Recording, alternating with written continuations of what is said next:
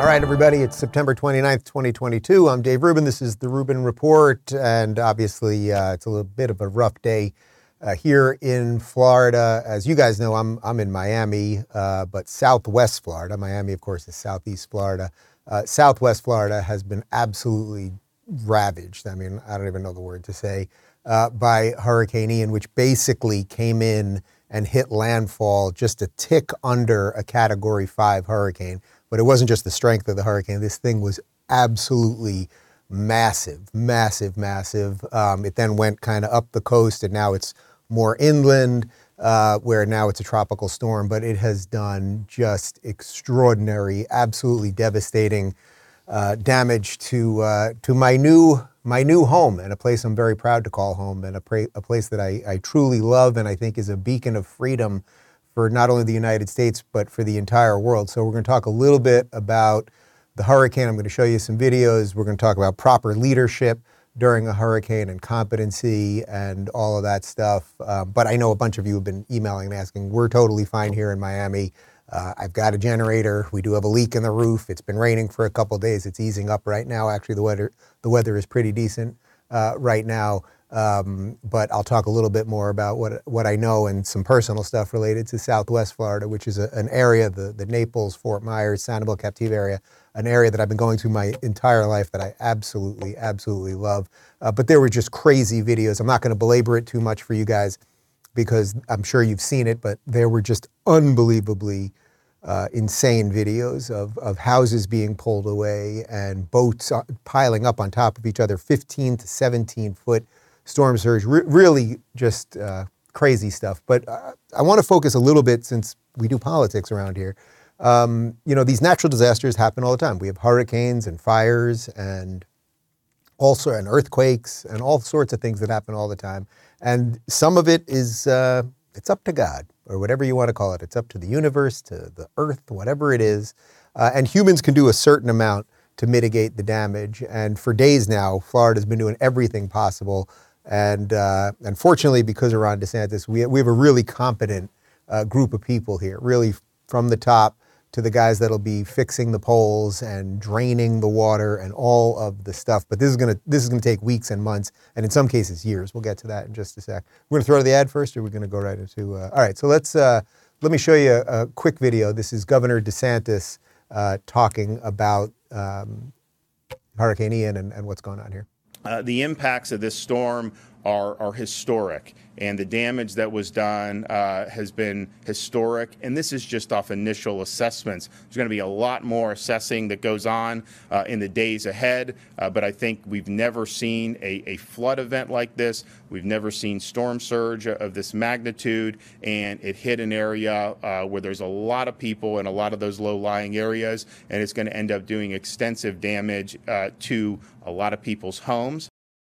Okay, so DeSantis has been doing press conference after press conference, and he has called in every resource. He did speak to President Biden. It took Biden a little while to get back to him, but it sounds like federal funds will be available. I mean, uh, how about we stop giving billions of dollars to Ukraine and maybe put them into what's going on here in Florida? That would be something. Imagine spending our own dollars on ourselves. Wouldn't that be something? Uh, anyway, despite the competency, obviously there's just a crazy amount of damage. So here's here's a quick compilation of some of the stuff. This is Southwest Florida. Mostly what we're going to show you is the, the Fort Myers, Naples, Sanibel area.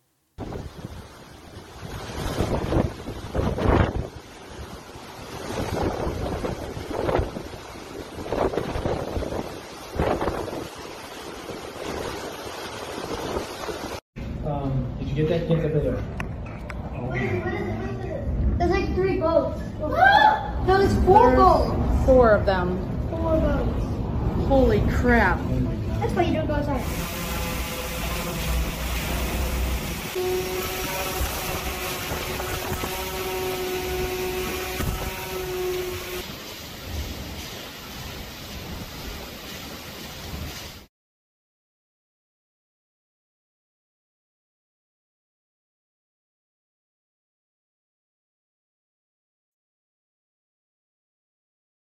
So I know all of these areas quite well. Uh, Connor, we're going to put up that last one in, in the box right there. I know this corner very well. I've been going to Sanibel Island my entire life. Uh, this is the corner of Casa Ybel and uh, Periwinkle, which is the main road there in uh, in Sanibel. Jerry's Food Market is to the right. They've got parrots out there where if a woman walks by, they go, "Pretty lady," and that the store there you're seeing to the left, I think is called Mango Bay. I have bought a million T-shirts and uh, hoodies and sunscreen there. I bought this hat there, one of my many Sanibel hats. I got about ten Sanibel hats downstairs. I, I, just can't imagine. You know, that was a little mom and pop shop run by a, a little old lady who's probably in her late 80s or early 90s you know, like a true Florida woman with that Florida tan. Um, we'll see what happens to the island. My, so my grandma bought a place down there in something around 1972 before there was even a bridge to the island. By the way, the bridge, the Sanibel Causeway, has been completely destroyed. Um, so there's no way on or off the island right now. Uh, but my parents uh, eventually, when my grandma passed, took over the place. We have no idea if the place is standing. Obviously, property damage is what it is. It's more important that the people there are okay. I do have two friends uh, that live on the island full time who I haven't been able to get in touch with. I mean, it's really just uh, it, it's just extraordinary uh, disaster, and uh, I just want to be very clear about one thing: as as a new Floridian and someone that is so appreciative of everything that Florida has afforded me.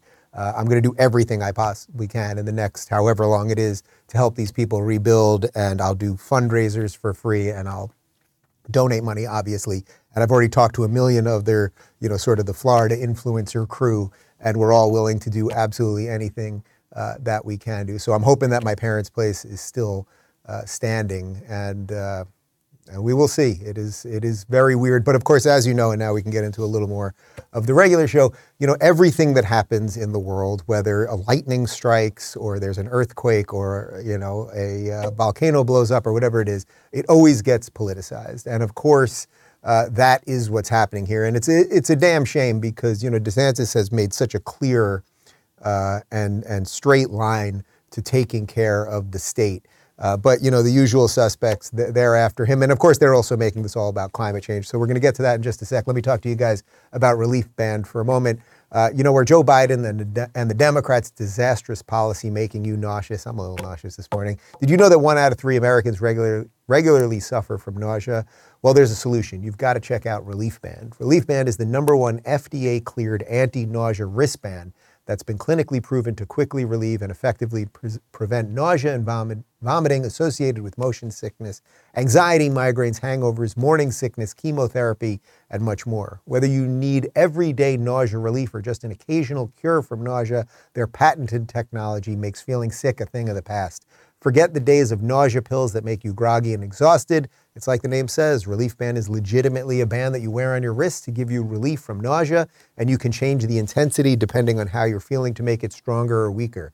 I can tell you firsthand that Relief Band actually works. I always look at my phone when I'm in an Uber or Lyft, I bring my relief band with me, no, how, no matter how long the car ride is, just for peace of mind. So if you want a band that actually works to relieve your nausea, check out Relief Band. We've got an exclusive offer just for Rubin Report listeners. Go to reliefband.com, use promo code Rubin. You'll save 20% off plus free shipping. That's reliefband.com and use promo code Rubin for 20% off plus free shipping. Okay, so look, there's an absolute humanitarian disaster ravaging this state right now. Every American should care about it, but you can feel it. You can just feel the way the media just, they would love for this to be a really horrific disaster with hundreds, if not thousands, dead. I really mean that. They would love it because it would get them to pin something on DeSantis. It's just how it is. It's just what politics has become. It's, it's just a sad reality, right? Uh, but it's not just that. It's also that they want to use a natural disaster to further whatever their political goals are, whether it's destroying DeSantis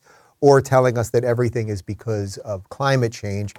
Here is uh, CNN's chief wizard, a man who was just demoted from his evening primetime slot to the morning. So if you don't do a good job and nobody likes it, and nobody's watching on CNN, they take you from the evening, they put you on in the morning. Uh, and here he is explaining that this is obviously because of climate change. Can you tell us what this is and what effect climate change has on this phenomenon? Well, we can come back and talk about climate change uh, at a later time. I want to focus on the here and now. We think the rapid intensification is probably almost done. Uh, so listen, I just I'm just trying to get that. You said you want to talk about climate change, but what what effect does climate change have on this phenomenon that, that is happening now? Because it seems these storms are intensifying. That's the question. Here. I don't think you can link climate change to any one event. Okay. On the whole, on the cumulative, uh, climate change uh, may be making storms worse, uh, but uh, to link it to any one event, um, I, I, would caution against that. Okay. Well, they, uh, listen, I grew up there, and these storms are intensifying. Something is causing them to int- intensify. Oh, guys, Don Lemon grew up in the area. So, you know, storms possibly are worse than what he remembers when he was a kid. So, this is worth talking about on CNN. I mean, what an abject clown. These people, he does not deserve that microphone nor the chair that he sits in. There is no evidence of it. And the climatologist who he was talking to uh, was very clear about it. He said we should caution about that. He said climate change may, they have no idea. You know what? There are horrific storms all the time, there are massive earthquakes all the time. We just because you want it to be something, Don Lemon, you you want it to be because of climate change, because that will usher in every other political thing that you want, right? They just want it so bad. But think how stupid, like profoundly stupid, you have to be to say something like that on network television. Well, when I was a kid, uh, they, they, they were, so it's got to be climate change. I mean, it's, it's just extraordinary. But it continues on CNN. Here is former sports anchor Bill Weir, who apparently is not a sports anchor anymore. He does weather stuff and, yeah, climate change. Uh, Ian is coming. Ian's here.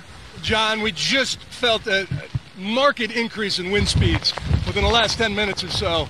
I'm just in front of the memorial for Hurricane Charley, which in 2004 devastated this town and sent a wake up call to this community about the threats of living on the coast in a rapidly warming planet.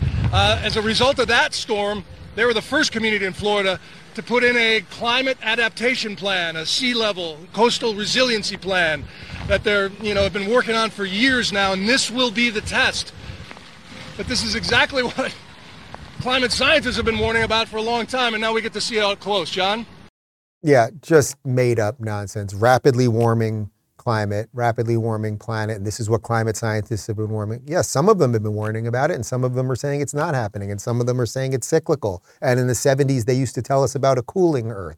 I'm not even saying that climate change is not happening. I'm not even saying that man has not produced some of the elements that cause some of it. I'm actually not saying any of that at all. What I am saying is these people use, they have no idea that is a former sports anchor standing out there telling you uh, that if he was so afraid, if he was so afraid of it, would he be there? Would Barack Obama have his 30 acre estate on the water in Martha's Vineyard? Would John Kerry uh, have all the things that he has on all the water areas? It's just these people are just liars and buffoons, and they will do anything for politics. And of course, the best thing you can do for politics is destroy your opponents uh, and sort of wish death on people. Here's Joy Behar from The View. This is the quote from Governor DeSantis about climate change. Quote, I am not in the pews of the church of the global warming leftists. This is what he thinks about climate change. And now his state is getting hit with one of the worst hurricanes well, that perhaps, they will ever see. Perhaps he- Joy, you have no idea if this has anything to do with climate change. You have just simply no idea. What DeSantis is saying is just because the media and the left say that this is all climate change and all of these things, uh, and AOC says we have 12 years to live, and all of this stuff, it doesn't mean any of it's true. It simply does not mean any of it's true.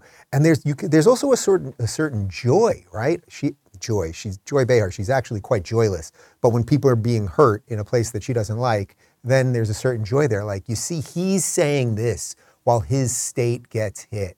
Really? Really? It's just so incredibly dumb. Anyway, here is more of DeSantis last night, and uh, let's contrast that with let's contrast Joy Behar with what it sounds like to be a real leader uh, and a little bit of where's Biden.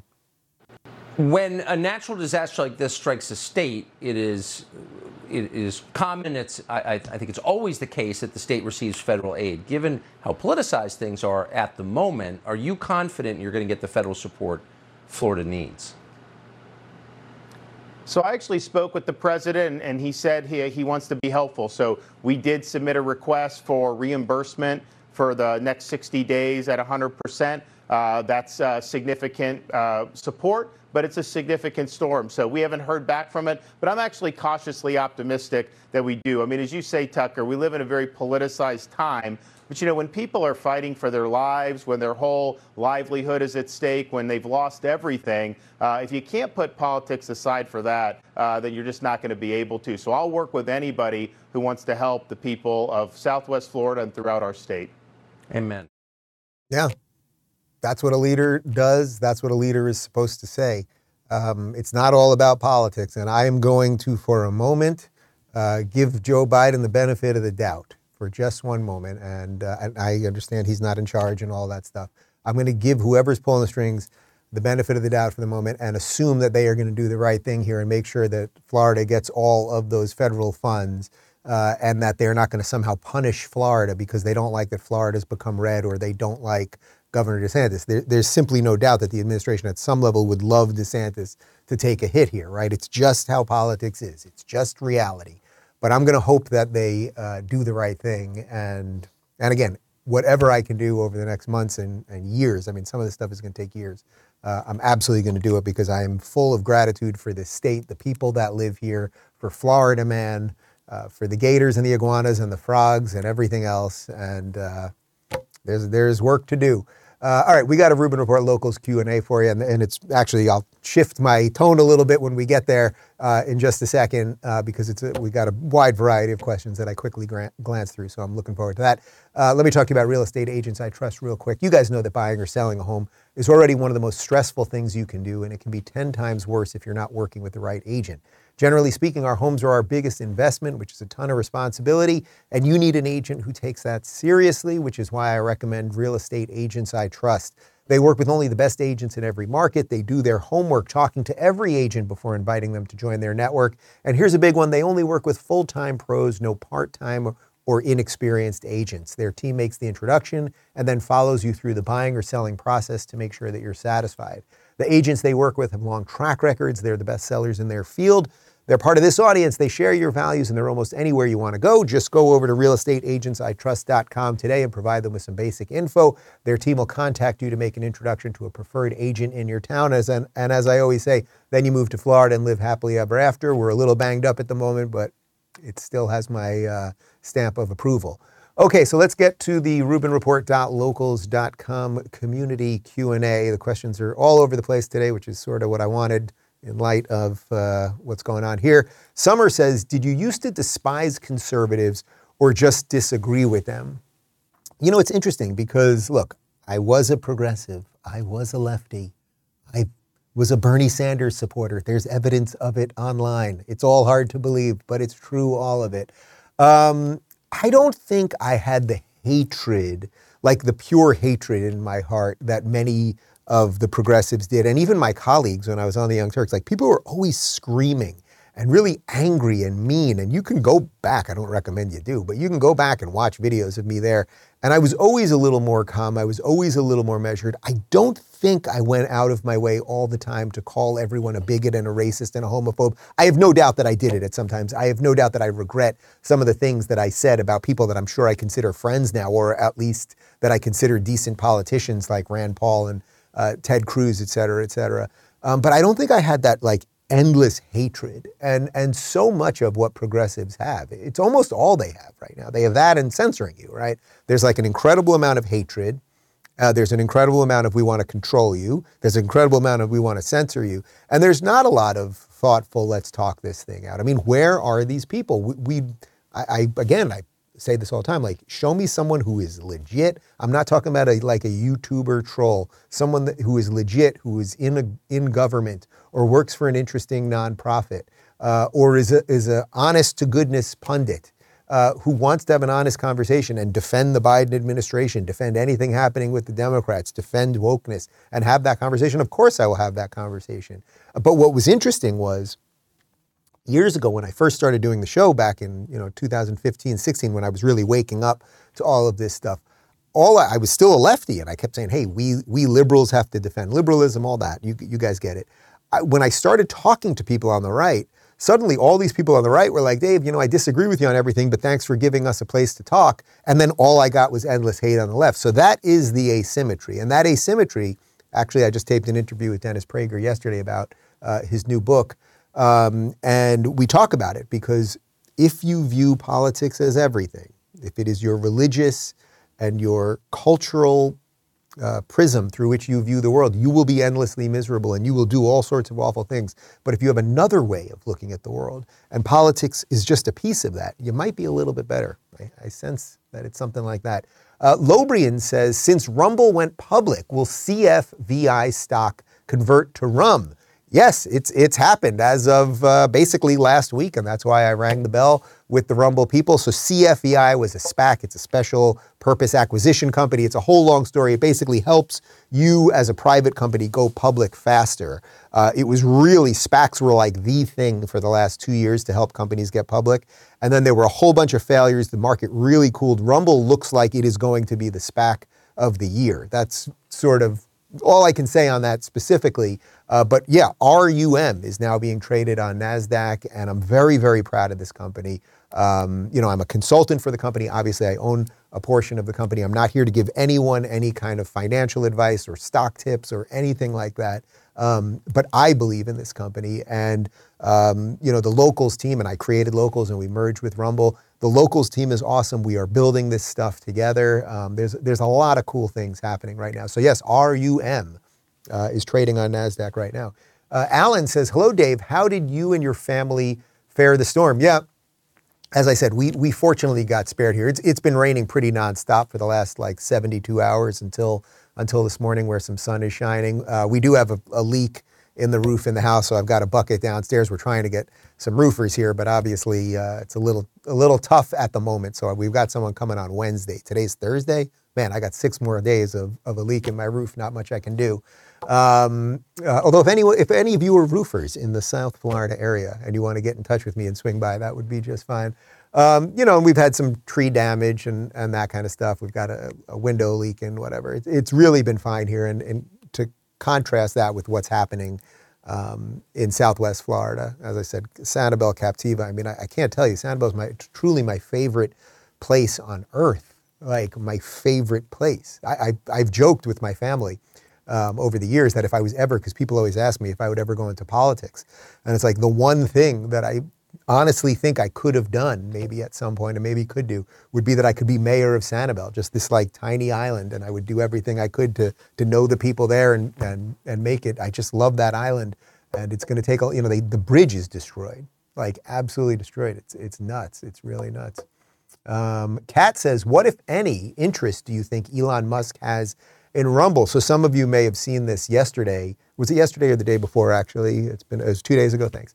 Um, been a weird 24 hours. Um, Elon Musk actually started tweeting back and forth with Dan Bongino and Chris Pavlovski, who's the CEO of Rumble. Uh, and there is some stuff to discuss. And I hope that there will be a sit down. Whether or not I'm involved is irrelevant. Um, but I think that he could really, uh, Elon could really help us, you know, either through Starlink or just being involved. I, I tweeted at him, I said, man, forget Twitter. Forget Twitter. It's damaged. It's damaged goods, man. You're buying a broken product and you know it if you're if you're going to buy it. Whether he wants to at this point is unclear to me. Um, but there is better options, and and Rumble. I would say Rumble Locals is the option for a free and open internet. It is it, free speech has gone public. It's as simple as that. And I hope that Elon will get involved. And the funny thing is, it's like the company doesn't need money. It just went public. Like there's a lot of money there. It's not even about money. It's about it's about brain power and ethos and and spirit and all of those things that I think he could bring to the table, even if he just wanted to advise, something like that. Uh, Chuck says, you always say that you do not have to be a conservative, a Republican, a Christian, etc. You just cannot be a Democrat or believe in this woke garbage. Uh, it is a message that proves that you would rather different people unite against a common foe than push people away. What would you say to those who would rather push someone away or other or other them in the same way the left does instead of realizing we're on the same side? Look, this is this is an incredibly tough one because we all have complex relationships, whether it's with family members, friends, Uh, you know, politics, because it has become so all encompassing, you throw in the craziness of COVID, where people who kno- knew nothing about politics or nothing about civil liberties were suddenly being de- demanding that you be injected to things, and people were not invited to their children's weddings or grandchildren's birthday parties. Like the, the extraordinary craziness of the last couple of years. Like so much stuff has been unearthed. And in some ways, I think there's there's an opportunity there. There's there's goodness there because as as shitty, that's the best word I can come up with.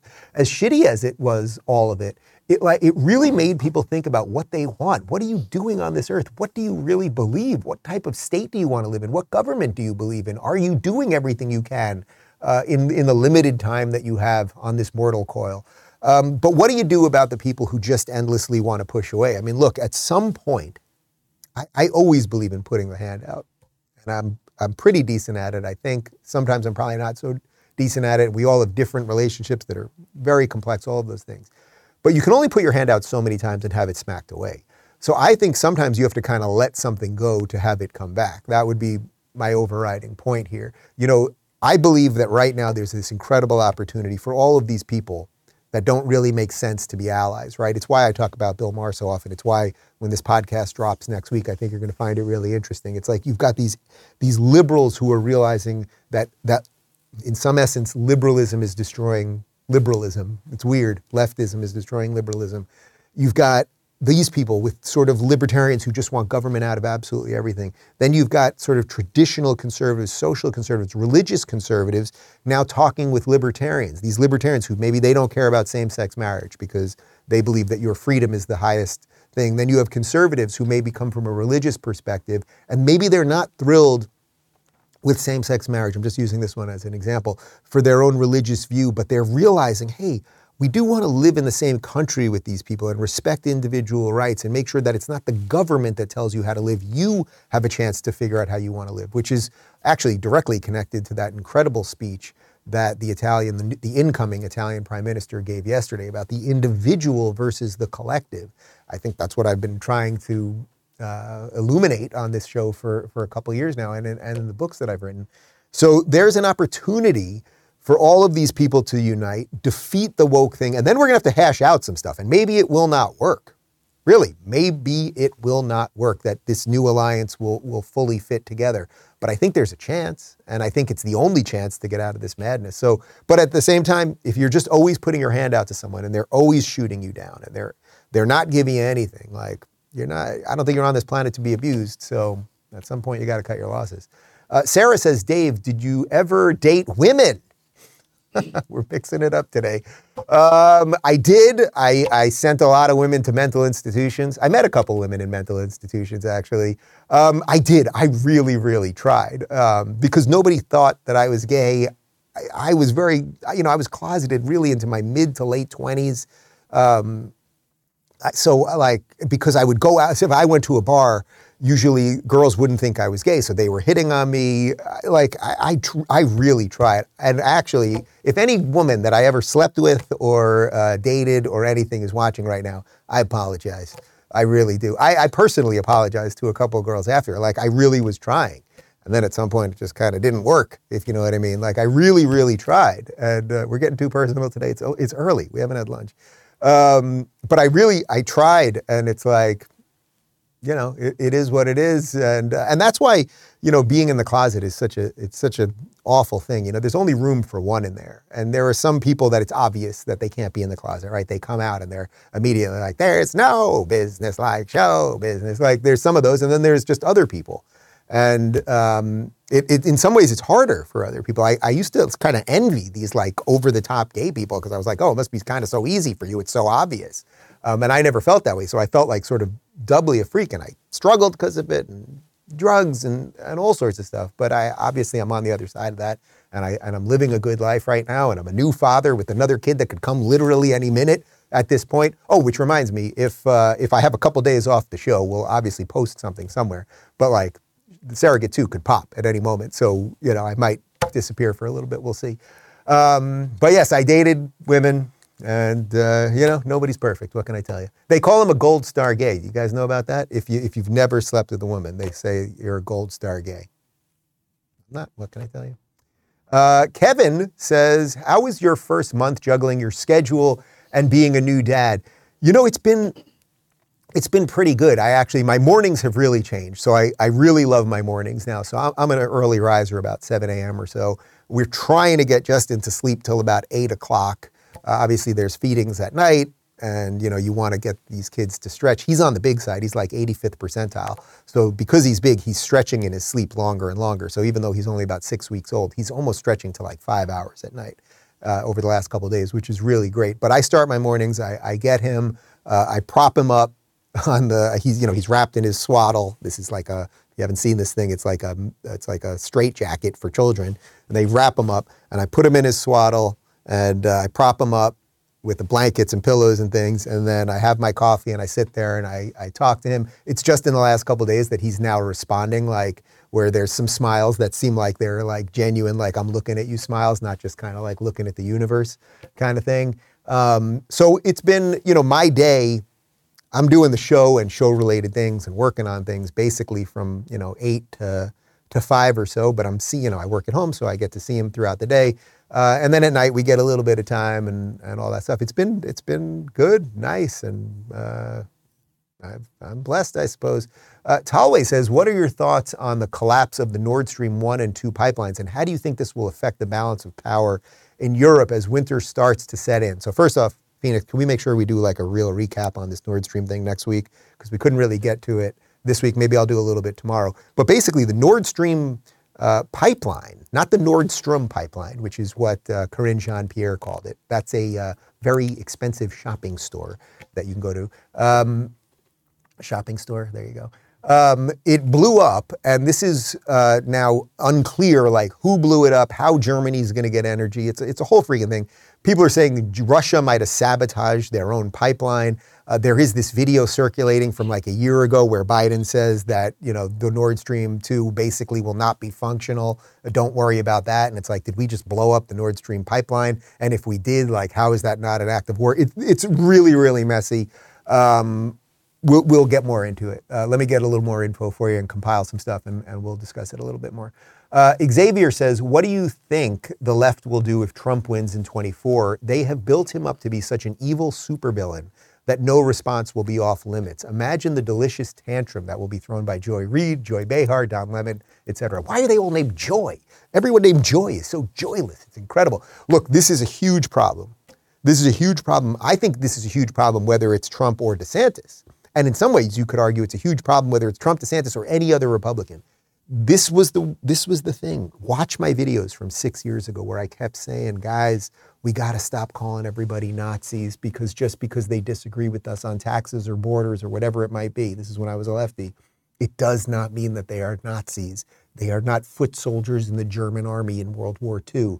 But this is what the left has created. This has now permeated up the entire political echelon of the left. There are no moderate Democrats left. And if there are, they're so cowed and coward that they're such cowards that they they do not fight the more radical opponents. So the Democrat Party has been decimated, and what you've been left with is now also a generation of woke children who are genderless and think that racists are coming to get them and all of this stuff. This is a huge toxic disaster. And I have simply no doubt that, especially if Trump was to win, I don't know that the machine would let him win, but even DeSantis, and I think you could argue any Republican, I really think so, that they will unleash violence on the streets again. I mean, think about it. we had all the, what happened to Black Lives Matter? What happened to that thing when they were ransacking two years uh, or, you know, summer of love and basically a year of ransacking all these cities? They stopped doing it when Trump wasn't president anymore. They are connected to the Democrat machine. It is obvious. Antifa, where are they? Why aren't they still burning down? Connor, have you called any of your old friends in Seattle? Uh, uh, are they still there? The whole place. It's like, where are all these people? They are the foot soldiers of the Democrats. They work through NGOs and nonprofits, and they know when to turn the violence on and off. And uh, I suspect that if a Republican was to win, that there would be it would be endless mass violence. Um, but that is not a reason for Republicans not to win. I, we, we need Republicans to win. Otherwise, we just continue going down that route, and it ain't good. Uh, Shmoo says, Dave, I would love to know what you wrote on that napkin on Gutfeld. So we played a portion of it as the cold open yesterday. If you didn't see, we were doing a segment about uh, Rashida Tlaib from the squad, and she is a communist and really deeply anti-American Jew hater. Like she's just like a disgusting creature. And, uh, and, and she just hates America. She really just fundamentally hates America. So there was a clip about her that they were showing on Gutfeld, and I, you know they give you a rundown before the show, so I'm able to compile a couple thoughts. So I, I said a whole bunch of stuff about her, and then I wrote on a napkin what I really thought about her, and I handed it to Greg. Uh, suffice to say, it was not very nice. And as I said on Gutfeld's program, if Greg had read it on air, I would have never been allowed back on Fox. And I'm pretty sure if I was to read it here or tell you what I said, we'd be demonetized and maybe get a strike on the channel. But let's just say you could probably, let's just say it was two words and you could probably figure it out. Uh, Ratafield says, So, what was it like to have your first experience away from Justin? Did you do a lot of video calls? God knows the first time is the roughest, and coming home is the best. So, you know, I was away. I was in LA and New York, had about five, six days. And yeah, David and I FaceTimed and I said hi, and there were plenty of pictures. And, uh, you know, in a way, it was sort of nice to get away um, because I do like traveling and I was traveling for the right reasons too, right? Doing Bill Maher and going to Rumble and all this stuff, and I got to see some old friends. So like that was that was nice. Um, but I'm sure it'll get easier over time because I was obviously thinking about him a lot, and it's like I didn't want his fir- the first smile. As I said, he's smiling more now. I didn't want the first smile. I don't think he's talking just yet. But as as more of those milestones come, you know, he stands up for the first time, he walks for the first time, all that stuff. It's like you want to be around there for some of that. Uh, Larry says, I look forward to the talk with Bill Maher. If you'd like to tease, what was the highlight of your conversation with him? So, first off, uh, just confirm if I'm wrong on this. For the audio podcast, will come out this Sunday for subscribers only, for Bill Maher's subscribers. Is that right? This Sunday? On Apple, for Bill Maher subscribers. Then one week later, the full thing will come out audio only, and they'll be releasing video clips throughout the week. So I wish I could tease more now, talk about it more now. Uh, but as you heard me say yesterday, we had a, it was the longest podcast he ever did. We really, like, we churned through the stuff. We didn't just do politics for two hours, we danced in and out. We talked about movies we love. We talked about struggling as stand ups. We talked about philosophy. We, we told personal stories. He asked me a lot about sex, which I, I really didn't love. Like, it, it was just like a lot and it was everything. And, and it, it, I will say this it did what I hoped it was going to do the day before I left. Uh, when I was ending the show and I was saying, what, what do I want to come of it? What I want to come of it is, hey, let's see if there's some mutual respect here. Uh, let's see if this is the beginning of something. Not like, oh, I got to take you out or you got to take me out. That was simply not the purpose. But I think as the conversation went, and it was getting stronger. We both could feel it, and maybe it was the tequila, and maybe it was the weed, but not really we both, I think, sense that as the conversation went longer and we and we went in and we danced into some of the politics stuff, that there was a mutual respect um, that was being birthed right within that, and it was all happening on camera. So it's it's really really good. I think you're going to dig it. So October second. On the through the Apple paywall, audio only, it'll be out on his channel. October 9th, the full video uh, will be on uh, YouTube. And I would encourage you all because I know you guys are curious about this thing, like really watch the full thing. I know they're going to bring out clips as well, but I think if you watch the full thing, you'll see like a really nice arc. Like the first few minutes, like we really had to feel things out. Like, you know, I'm walking into this guy's house. He, for all he knows, I'm coming to get him. And I sat down and it was like, is he coming to get me? We had to like, we had to like do some work, but but then it became very easy and good. And he's invited me back to his place to play ball with Woody Harrelson, pretty cool. So I don't know that I'm ever going back to LA, but we'll see. Uh, Anne says, just curious how your family, especially your parents, feel about your rise to internet and TV fame. Um, I would say for the most part, pretty good. I know my parents are very proud of me and proud that I became a success. And, you know, they were there for all the lean years, right? There were a lot of lean years doing stand up and struggling and standing on street corners and handing out tickets and having no money and going into debt and just, you know, nothing. I had a buddy who worked for a food distribution company who would just literally deliver me tuna for like two years. I just ate tuna out of giant industrial sized cans. Probably to die of mercury poisoning one day. Um, so they, they were there for all that. So to see it on the other side, I think they're very proud about the work that I've put into this and that I've built these companies and done all this stuff. Um, we definitely don't align politically fully. Um, I've definitely sort of, let's say, evolved or I've shifted, let's say, a little bit more than them, or I see things a little bit differently than them. So we still get into it on some of that stuff. But as I always tell my parents, it simply doesn't matter if we disagree on everything politically, and I really mean that. It's like they're my parents, I'm their son, so it just doesn't matter whether we agree that abortion shouldn't exist or should be at 15 weeks or anything else. Um, but that's also to get back to one of the earlier questions about why you have to have like a philosophy beyond politics. Otherwise, you'll end up hating everyone around you. You know, if, if everything you believe is through politics, you're going to find a difference that you have politically with your parents, with your siblings, with your spouse. And if, if politics is like the sum totality of the way you view the world, you're going to start applying those thoughts to all of those people around you and, and really being angry at all of those people. And I really do my best not to, uh, to do that. My family, for the most part, is pretty good about having political discussions. It's definitely gotten harder since COVID. I'm sure you guys feel that too. Like my family used to be able to all sit around a table. We could talk about foreign policy. We could talk about abortion. We, I write about this in Don't Burn This Book. We were really great about that. Extended family, aunts and uncles, every holiday, it was like 30 people at a table, everyone screaming, fighting, doing all this stuff. Dessert got served, we put it down, and it was like we were good to go. COVID made that more difficult um, for my family. I have no doubt that COVID made it more difficult for, for almost everyone's family, for you watching this right now. Um, but anyway, to directly answer your question, I think, I think they're pretty proud. And they're probably watching right now. So there you go. Uh, Paula says, I'm curious to know if traveling felt differently for these for you this time with having a baby at home. If so, did that surprise you? We sort of got to that one already. Yeah, it did. Well, I just thought about him, right? Like, you know, usually I think about David or something, but like now I'm thinking about another person, and next week there'll be another person here, and uh, and that's also what's kind of been nice um, about parenthood in a way. It's like you know, so much of what I do, I do a show called The Rubin Report. Everywhere I go, people say hi to me, people are nice to me for the most part.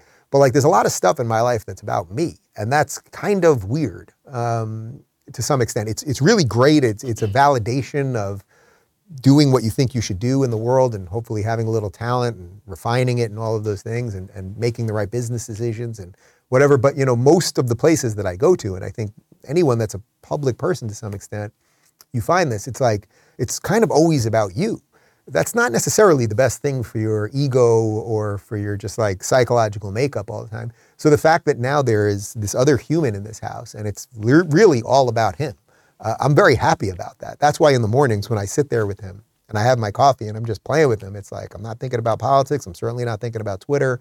Um, but I guess like above us in that moment is, well, I also got to save the world now, not just for me, not just for David, but for this guy. So Let's do it. Chad says, assuming the House and the Senate flip to majority conservative, what do you believe the top three priorities should be? Well, first off, they, I would let's just do one. Basically, they must destroy everything woke that is in the government. Period. Every single piece of equity that has been put into every bill. The idea that if you get vaccinated, it, ha- it, should have something to do with your skin color, or that if we had a natural disaster, it should have anything, or any of the gender stuff. All of that, it must all be eliminated. We need a czar of anti wokeness. We need someone to go in and go, let's find every place that equity instead of equality has been put into our government. And whether that, and we have to probably fire all sorts of heads of departments. We should probably, I'll do a couple more. We should probably cut budgets. How about we cut every freaking federal budget by 20% right off the top? Every single one. Guess what? Shit's still going to work. Okay. The train's still going to show up on time or not. Whether it does or not, it's irrelevant. You know what I mean? Like, how about we cut budgets? How about we put money back into the people, back into the people's wallets? We get rid of the woke stuff. Um, and then we start to govern somewhat competently? How about we hire some people that are supposed to be hired? So look, if the if the Republicans take back the House and the Senate, obviously Biden is still president and the Democrats still have the presidency, the executive branch. But it's like, how about instead of staffing people based on the color of their skin and who they sleep with, we start staffing with functional people. And really, we like we just all kind of stand up straight with our shoulders back and be like, man, we got to the precipice of giving away this country. We got to, to, the, to the end of the road with this woke collective nonsense and, and now let's, let's all be adults again and let's fix this thing. Because it's either we fix it or we just slide. We just slide. Speaking of fixing it, I'm going to be spending a lot of time trying to fix things here in Florida. And if any of you watching right now, if there's anything you think I can do to help, whether it's interviewing someone or doing a fundraiser, which of course I'll do for free, or showing up somewhere or whatever it might be, please uh, do let us know. The best way to get me is at rubinreport.locals.com. Uh, and parts one and two, I think, of my uh, interview, this is a really interesting one, a little off the beaten path from maybe what we normally do on a domestic side, uh, with the political director to Hungarian Prime Minister Viktor Orban. His name is Balázs Orban. Super interesting. You know, Hungary uh, is going through an interesting thing right now because they are really trying to protect their borders. They're trying to protect their culture. They're trying to defend individual rights. They're trying to figure out how to get through the mess that now we're seeing here in our country. Uh, and we had a really, really uh, nice talk. Uh, parts one and two are up right now. The full thing is up at rubinreport.locals.com. And we don't have a cold close for you today because of uh, the Florida thing. I didn't want to do anything kind of silly or nonsensical. Uh, anyway, if you're here in the great free state of Florida, I, uh, I wish you well. Hope you're doing okay. And if you're anywhere else, I still wish you well and hope you're doing okay. And we will be back at it tomorrow just because of our short week this week. Uh, we're not going to do a panel. I'll be doing a regular show. We'll hit that Nord Stream thing and a couple other things. Um, nice day. Goodbye. Thank you guys for tuning into the Rubin Report Direct Message. We're live on Rumble, Blaze TV, and YouTube every weekday at 11 a.m. Eastern, 8 a.m. Pacific. Don't forget to review, share, and subscribe to this podcast. And if you're looking for early and exclusive content, you can join me on Locals at rubinreport.locals.com.